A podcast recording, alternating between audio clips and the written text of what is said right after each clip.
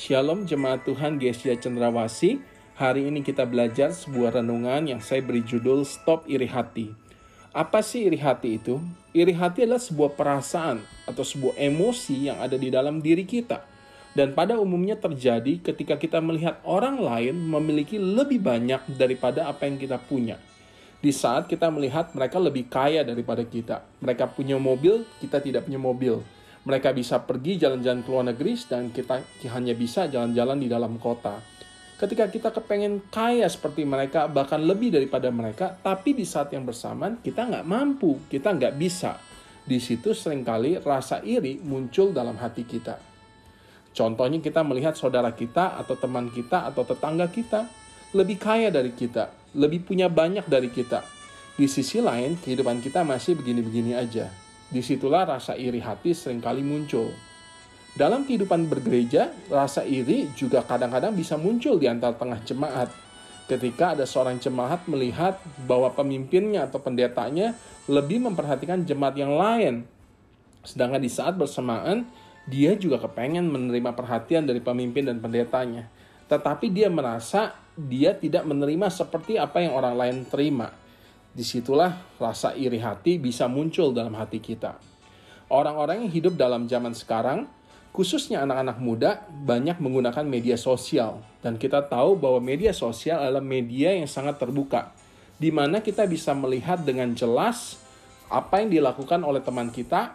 Mungkin teman kita makan di restoran mana, teman kita pergi jalan-jalan ke mana, teman kita pergi dengan siapa, teman kita beli barang apa, dan ketika kita melihat apa yang mereka lakukan itu semua, di saat yang bersamaan kita tidak mampu atau kita belum cukup untuk melakukan seperti yang mereka lakukan. Di situ sering kali rasa iri muncul dalam hati mereka. Saya punya anak, anak saya juga pernah ngiri dengan temannya ketika melihat temannya punya mainan yang jauh lebih baik yang dari dari yang dia punya. Akhirnya dia menangis, sedih dan cukup marah, sedikit marah akan hal itu. Amsal 14 ayat 30 berkata seperti ini. Hati yang tenang menyegarkan tubuh. Tetapi iri hati membusukkan tulang. Saudara, iri hati membusukkan tulang. Iri hati membuat kita menderita. Saudara, ketika saudara menghadapi rasa iri hati, saudara akan merasa hidup saudara sangat menderita. Saudara akan sangat sedih. Saudara akan selalu kecewa. Saudara akan menjadi lemah tubuh jiwa roh saudara akan melemah. Mungkin bangun tidur, saudara sudah rasa kesal membayangkan apa yang orang lain punya dan saudara tidak punya. Mau tidur, saudara marah karena kecewa dan sama dengan keadaan, melihat orang lain lebih baik daripada saudara. Iri hati bisa membusukkan tulang. Saudara tahu kan penyakit tulang ada yang berkata bahwa tulang keropos itu penyakit yang cukup membahayakan dan memakan biaya yang cukup mahal untuk diperbaiki. Alkitab berkata, iri hati lebih daripada tulang keropos. Iri hati bisa membusukkan tulang kita.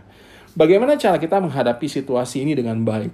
Ada satu ayat yang sangat baik dicatat dalam kitab 1 Tesalonika pasal 5 ayat 18. Mengucap syukurlah dalam segala hal, sebab itulah yang dikendaki Allah di dalam Kristus Yesus bagi kamu gantilah dan ubahlah perasaan dan pikiran iri itu dengan mulai mengucap syukur buat semua keadaan yang ada dalam hidup kita. Belajarlah menikmati apa yang hari ini Tuhan sudah berikan buat kita, apa pun itu. Dalam keadaan mengucap syukur, maka suasana hati kita jauh lebih terkendali, badan kita lebih sehat, pikiran dan jiwa kita tenang.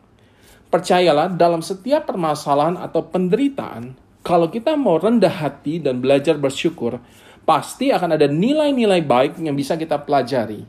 Seburuk-buruknya situasi pandemi, tapi saya menemukan ada banyak orang yang bisa menemukan nilai baik dari situasi pandemi ini. Mereka belajar dan mereka menikmati yang namanya kebersamaan dengan keluarga yang mungkin selama ini sudah hilang. Tapi lewat pandemi ini, keluarga mereka memiliki waktu yang lebih banyak untuk berkumpul, untuk berfellowship, untuk bercanda, untuk berdoa bareng, untuk makan bareng dalam satu meja. Lihatlah dalam setiap permasalahan, selalu kalau kita mau rendah hati, ada nilai baik yang kita bisa pelajari. Jemaat Tuhan, jangan biarkan iri hati kita memenuhi kita, memenuhi hati kita dan mengacaukan pikiran kita. Tapi mulailah ganti dengan ucapan syukur. Biarlah ini jadi berkat buat setiap kita semua. Tuhan Yesus memberkati.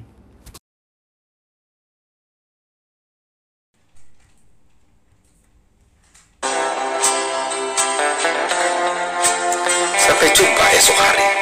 Kiranya damai sejahtera dari Allah Bapa, kecintaan dan kasih karunia Tuhan kita Yesus Kristus, persekutuan serta penghiburan Roh Kudus menyertai kita sekalian mulai hari ini sampai Maranatha Tuhan Yesus datang. Amin.